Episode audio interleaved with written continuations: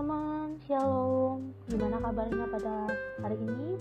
Oke, okay, hari ini kita akan membahas tentang penyesalan datang terlambat.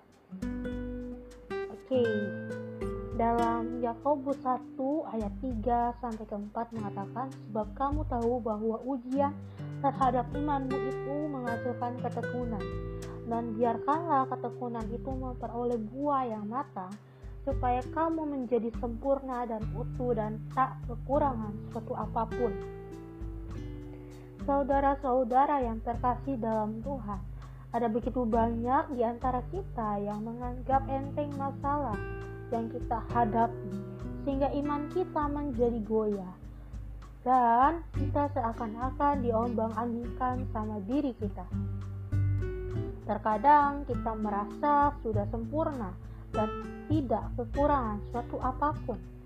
Saudara-saudara yang terkasih di dalam Tuhan, Kesempurnaan kita bisa dinilai dari ketulusan kita dalam melayani sesama dengan segenap hati tanpa mengharapkan imbalan.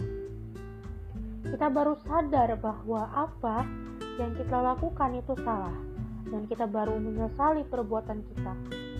Penyesalan memang datang terlambat, tapi jika kita mau berusaha untuk menjadi lebih baik, maka tidak ada kata terlambat untuk kita yang ingin menjadi lebih baik.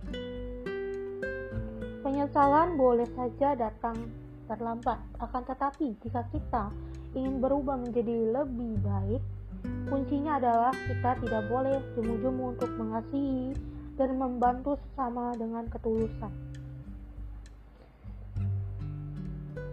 Oke, teman-teman, itu aja renungan hari ini. Semoga dapat bermanfaat untuk kita semua. Shalom semuanya. Tuhan Yesus memberkati kita semua.